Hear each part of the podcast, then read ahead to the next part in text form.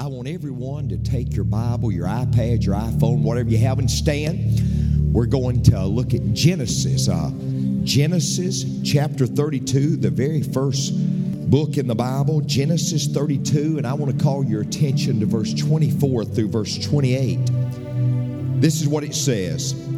It says, And Jacob was left alone, and there wrestled a man with him until the breaking of the day. When he saw that he prevailed not against him, he touched the hollow of his thigh, and the hollow of Jacob's thigh was out of joint as he wrestled with him. And he said, Let me go, for the day breaketh. He said, I'll not let thee go, except you bless me. He said unto him, What is thy name? He said, Jacob. He said, Thy name shall be called no more Jacob but Israel. For as a prince, thou hast power with God and with men, and has prevailed. I want to talk to you about God wants to do something in you this year. God wants to do something in you as we approach this new year. I love to tell the story about the guy that would get up every morning and read the obituaries. He just normal, especially as you get older, you start doing that, or you go online and you're reading the obituaries. And he would get up and he would read the obituaries. And one day he got up, he noticed his name was in the obituaries. But he was conscientious of the fact that he was very much alive. So he contacted the newspaper and he said, My name's in the obituaries, but I'm very much alive. I want you to do a retraction. Take me out. And the newspaper said, Well, we've been existing since 1947. And part of our policy is we don't do retractions. We don't do retractions. But we've got good news. We'll put you in the birth column tomorrow. well, see, folks, that's what the new year says. The new year says to every one of us, you can begin again. The new year says, though we cannot go back and make a brand new start, we can begin right now and make a brand new end. Said, Pastor Benny, do you, do you stay up and see the new year in? Most of the time I don't. No, no, no, I don't. Most of the time I don't stay up. But there have been a few years I stayed up. But I didn't stay up necessarily to see the new year in. I stayed up to make sure the old year was ending. Amen? And sometimes we have some of those years. We just want to make sure the old year's ending. But I'm grateful that a new year says we can begin again. Lamentations chapter 3, verses 22 and 23 says that the mercies of God are literally renewed upon us every morning. 2 Corinthians 5 and 17 says, Therefore, if any man be in Christ, he is a new creature. Old things are passed away, behold, all things become new. Revelation 21 and 5, it was said of God that God makes all things new. I'm convinced that many times people want to hold on to past guilt and people want to hold on to past grief and people want to hold on to past grudges and sometimes folks we even want to hold on to past glory the good things that's happened but i am convinced god wants us to move forward because philippians 3 and 13 says brethren I count not myself to have apprehended. But this one thing I do, forgetting those things which are behind and reaching forth unto those things which are before. See, folks, let me tell you something. It's kind of like driving a car. Rearview mirrors, they're, a, they're great for looking in. But if you start staring in the rearview mirrors, you're going to crash. There's a reason why the rearview mirrors are small and the window is big is because you got to live life by looking forward. You can reflect on the scars or you can reach for the stars. And God doesn't want any of us to live in the past. We've all made some mistakes, we've all got some regrets, but that's behind us. And what God wants us to do is to move forward in the future. And there's a man in the Bible that I want to talk to you about today. His name was Jacob. He wasn't a young man. I mean, he was past the middle age of life. He was past the middle age of life. But God did some wonderful things and really transformed Jacob's life. And here's what I want you to understand today no matter where you are in life, no matter what's going on in your life, God's got a wonderful plan for you. God's got a wonderful purpose for you. And God can transform your life. God can do something wonderful in you. And God wants to do something wonderful in you. See, God's no respecter of persons. There are not some people that are super saints and some people that are not. God loves all people equal. And God created all people equal. And God's got a plan and a wonderful purpose for every individual's life. And what I want us to see, I want us to see this man named Jacob and how God did some wonderful things in his life. There's four things I want you to see about Jacob. The first thing I want you to see is his crisis. His crisis. Now, let me explain, first of all, who Jacob was. Basically, his character wasn't good.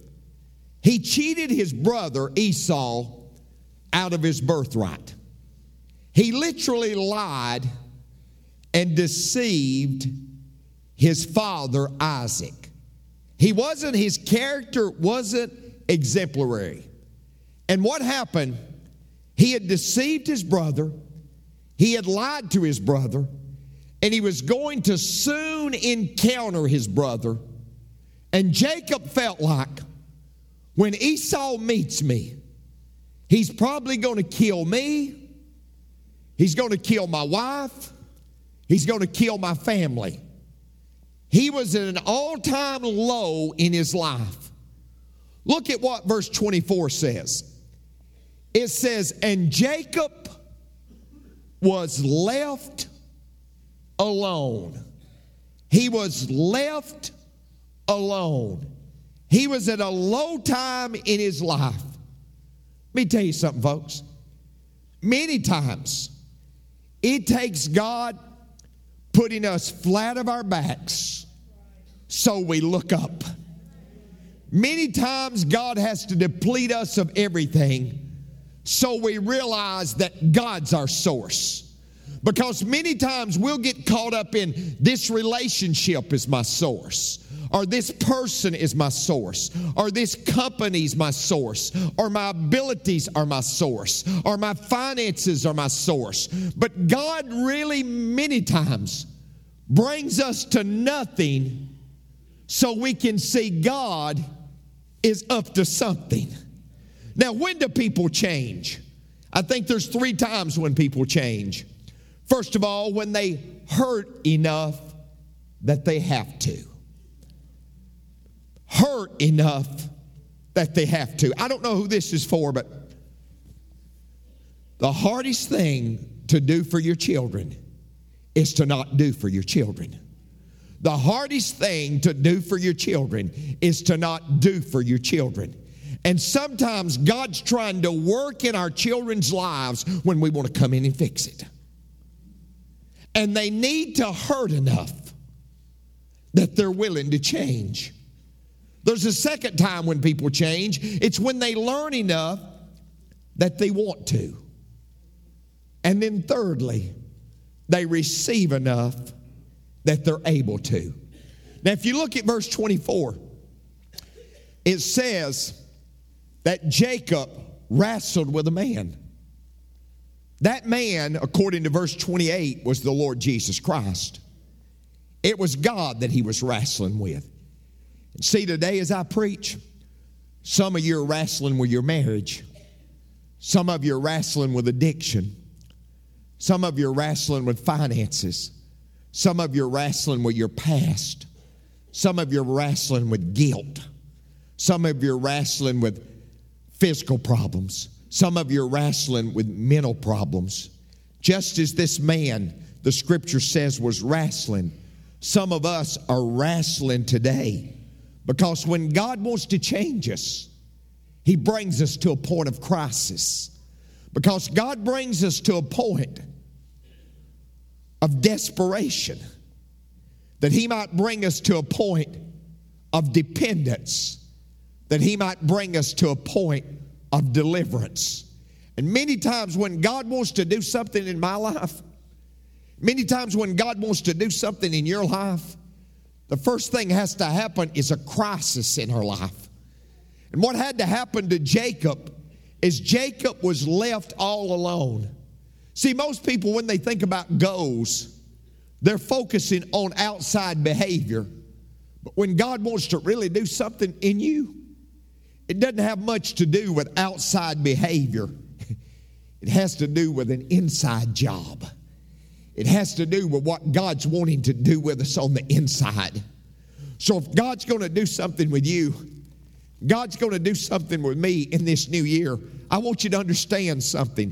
Many times it begins with a crisis. Every good thing, if there's any good thing in my life, it always happened through a crisis. If there's any good thing that's ever happened in my life, it always happened when I reached my wits' end and realized that everything about me was insufficient. My abilities was insufficient. Leaning to my own understanding was insufficient. But I needed the Lord. See, folks, it begins with a crisis, but then there's a second step. It's commitment. It's commitment. It's, I'm going to learn from this crisis and I'm going to be committed. Now, if you look at verse 26, Jacob is wrestling with the Lord, and Jacob says to him, I'm not going to let you go until you bless me. I'm not going to let you go until you bless me. Now, every name in the Old Testament meant something. What Jacob mean? It meant swindler. It meant cheater. It meant con artist. Swindler, cheater, con artist. A lot of people had given up on Jacob, but God hadn't given up on Jacob. And I don't believe Jacob had given up on Jacob. See, I want you to know no matter what happens in your life, God never gives up on you. No matter what happens, no matter, no matter how low you reach, God doesn't give up on you. And so, what I'd say to you, you reach that crisis point, just, just make a commitment. You say, Brother Benny, I, I, I don't know that I can, I can win the year. If you can't win the year, win the month. If you can't win the month, win the, win the week. If you can't win the week, win the day. If you can't win the day, win the hour. If you can't win the hour, win the moment. See, it's a trial by a mile. It's hard by the yard, but it's a cinch by the inch. It's making up your mind, you just, I'm going to stay committed. Just, I'm going to stay committed.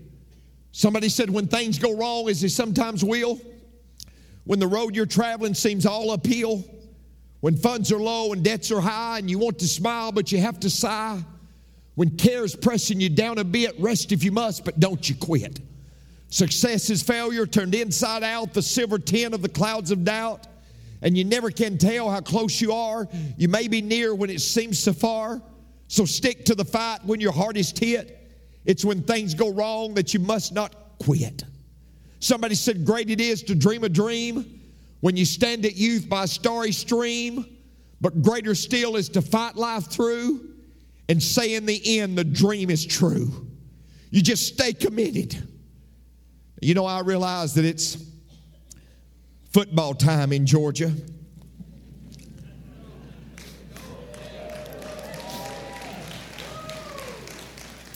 I've contacted our counseling department. We're bringing extra counselors in for Tuesday morning. I think they'll be needed.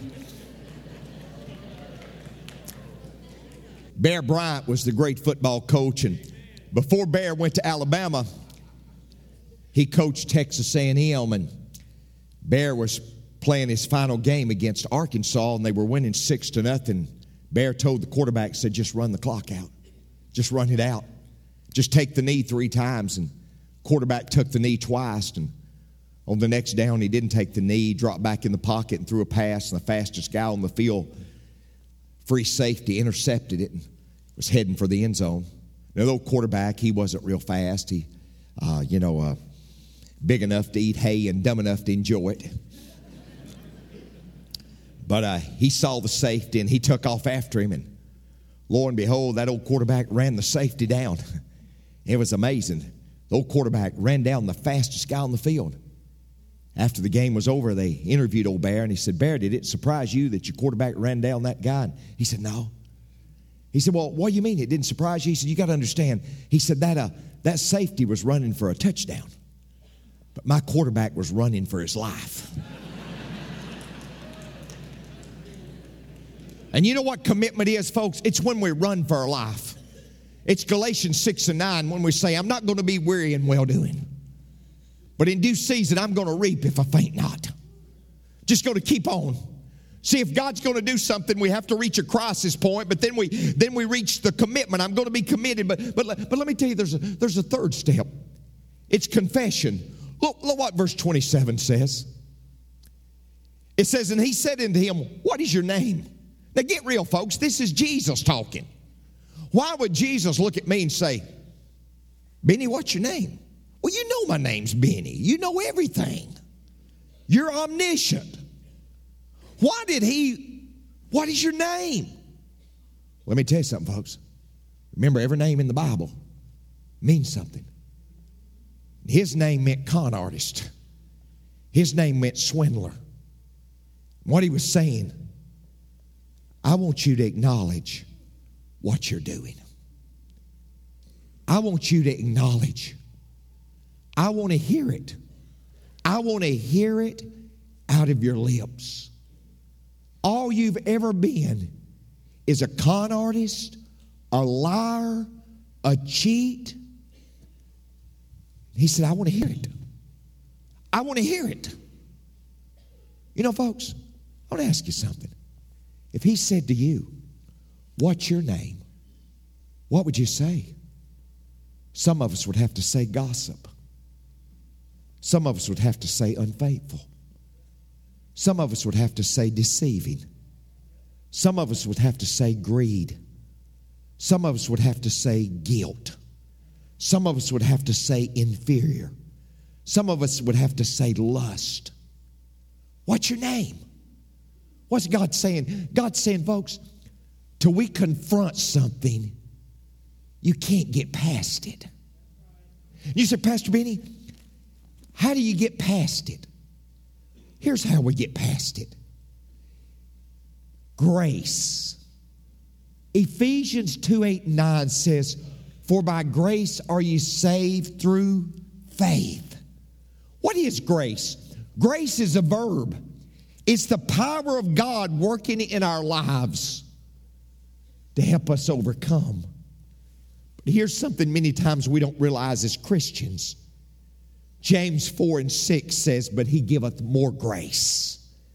God gives us more grace, ladies and gentlemen. When we're proud and resist him, we don't get grace. But when we say, Lord, I need your grace, God gives us the ability to overcome. See, that's why Rock Springs Church is the perfect place for people who aren't. Because we love people just like they are. But we know it's not God's will to leave them like they are. But through the power and the grace of God, people can change. People can change through the power of God. See, folks, if God's going to do something in my life this year, in your life, Usually it begins with a crisis. From that crisis, I say, God, I want to be committed. I make a confession to you. But then there's a, there's a fourth step. It's called cooperation. it's called cooperation. You said, what, what, what are you talking about? I'm talking about, folks, we're labors together with God. If you look at verse 28, look what it says. He said, Your name is not going to be called Jacob anymore. You're not swindler. You're not a con artist. You're not a liar. I'm going to change your name to Israel. What does Israel mean? It means prince of God. It means prince of God. And then verse 30 says, Jacob says, I want to call this place Peniel because I've, it means face to face with God. Folks, let me tell you something. What changes people is a face to face encounter with God. When we cooperate with God, it's amazing what He can do in our lives. Now, you know, if you if you read the scripture, the Bible says, Oh, Jacob wrestled with the angel. And verse 25 says that Jesus, the angel, touched the hip of his socket, touched the thigh. And the thigh is the most powerful muscle in the human body. And there's a message there. Here's the message What has power over you, God can handle. What has power over you, that that's most powerful, God can handle. That that you can't handle, God can handle. And you know the scripture says God touched that thigh and that thigh was out of socket. And he limped on that hip the rest of his life.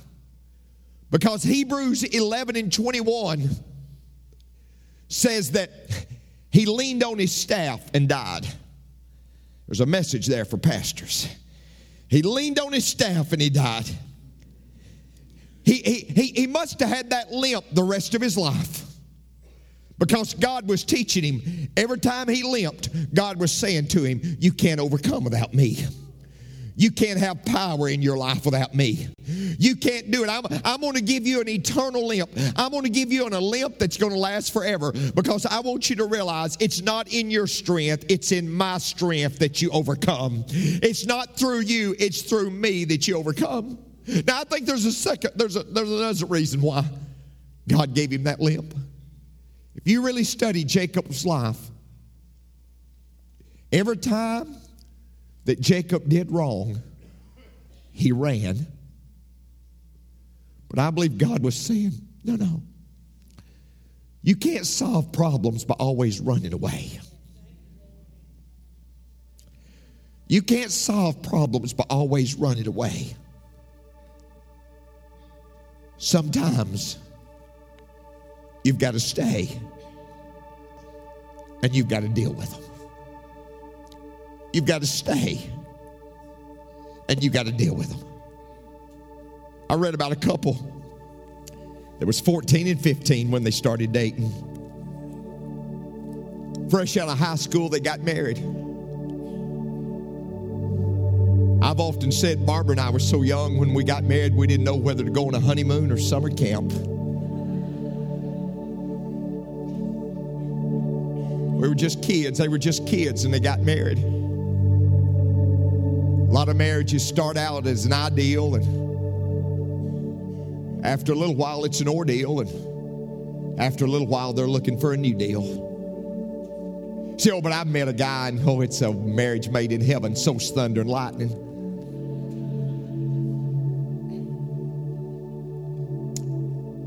After four years and three kids, she decided she didn't want to be in it any longer. Took the kids to mom and daddy and she left. She'd call back and check on the kids, and her husband would say, Honey, please come home. Please come home. He didn't know where she was. Please come home. He took what little money he had, true story, and he hired a private detective Private detector said she's in a two bed hotel in Des Moines, Iowa. Worst part of town. An old boy got on a bus and went to Des Moines, Iowa. He said, I pulled up in front of that hotel. I found out she was on the third floor. I started walking up the stairs to get to her. I was rehearsing everything I was going to say. Everything I was going to say. But he said, when I got to her, I couldn't say anything. I couldn't say anything. He said, I just grabbed her and hugged her. I begged her to come home. And he said, she came home. And he said, after we she'd been home about two weeks, I looked at her and I said, honey, I begged you over and over to come home. Why, why, why didn't you come home? And she said this. She said, They were only words until you came for me. And folks, when I think about cooperation, boy, the Lord sure cooperated with me. He sure co- cooperated with me. It, it wasn't just words, He sent His Son. Uh, let me tell you, folks, this, I, I just moved.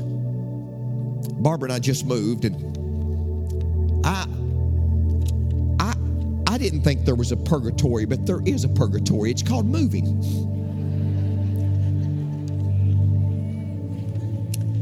And, and, and, and I came in from work one day, and Barbara said, we, we, we got the first water bill.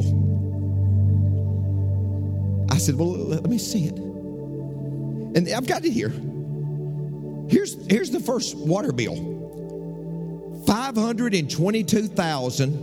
$522,962.64. I said, Barbara, we can't afford to live here.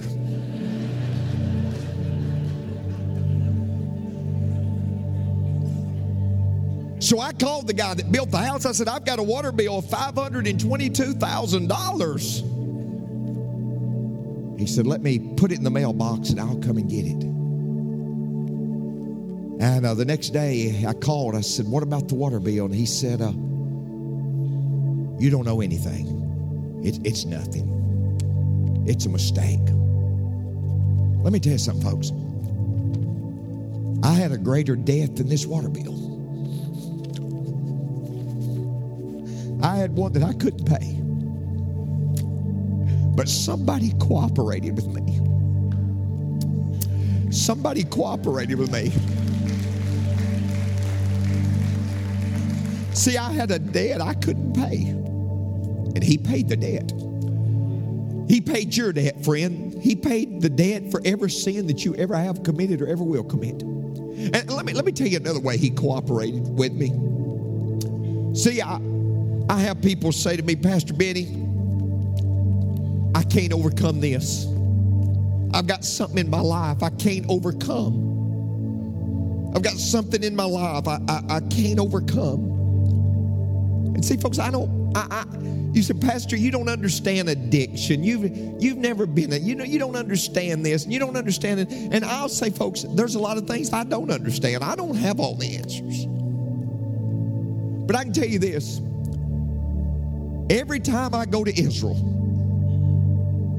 I'll slip away from my group when we get to the garden tomb. I'll, I'll let them be by themselves. And I always go by myself and I go down into the garden tomb. And I'll stand there, then I'll get down on my knee and I'll see the bars. And I'll say, Now, Jesus, you were right in there. That's where they laid your body. But then I'll say, but the power of the Holy Spirit that brought you out of that tomb is inside me.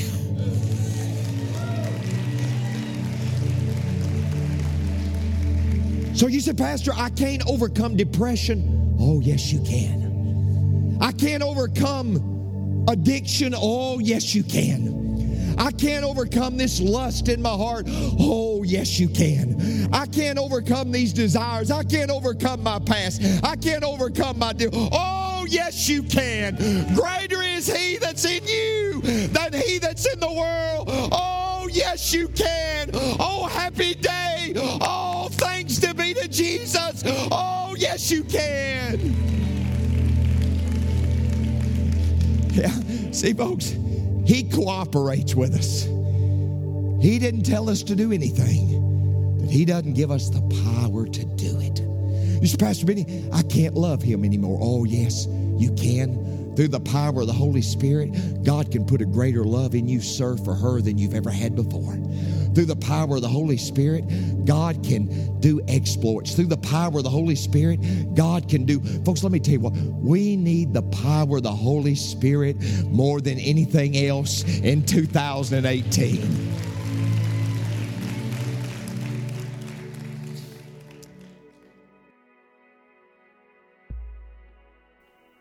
Friend, I trust the message today has spoken to your heart. And if you've never accepted Christ as your personal Savior, I want to challenge you to do that today. It's the greatest decision you'll ever make. And I've often said it's as simple as ABC. A stands for acknowledge. You've got to acknowledge that you're a sinner. B stands for believe.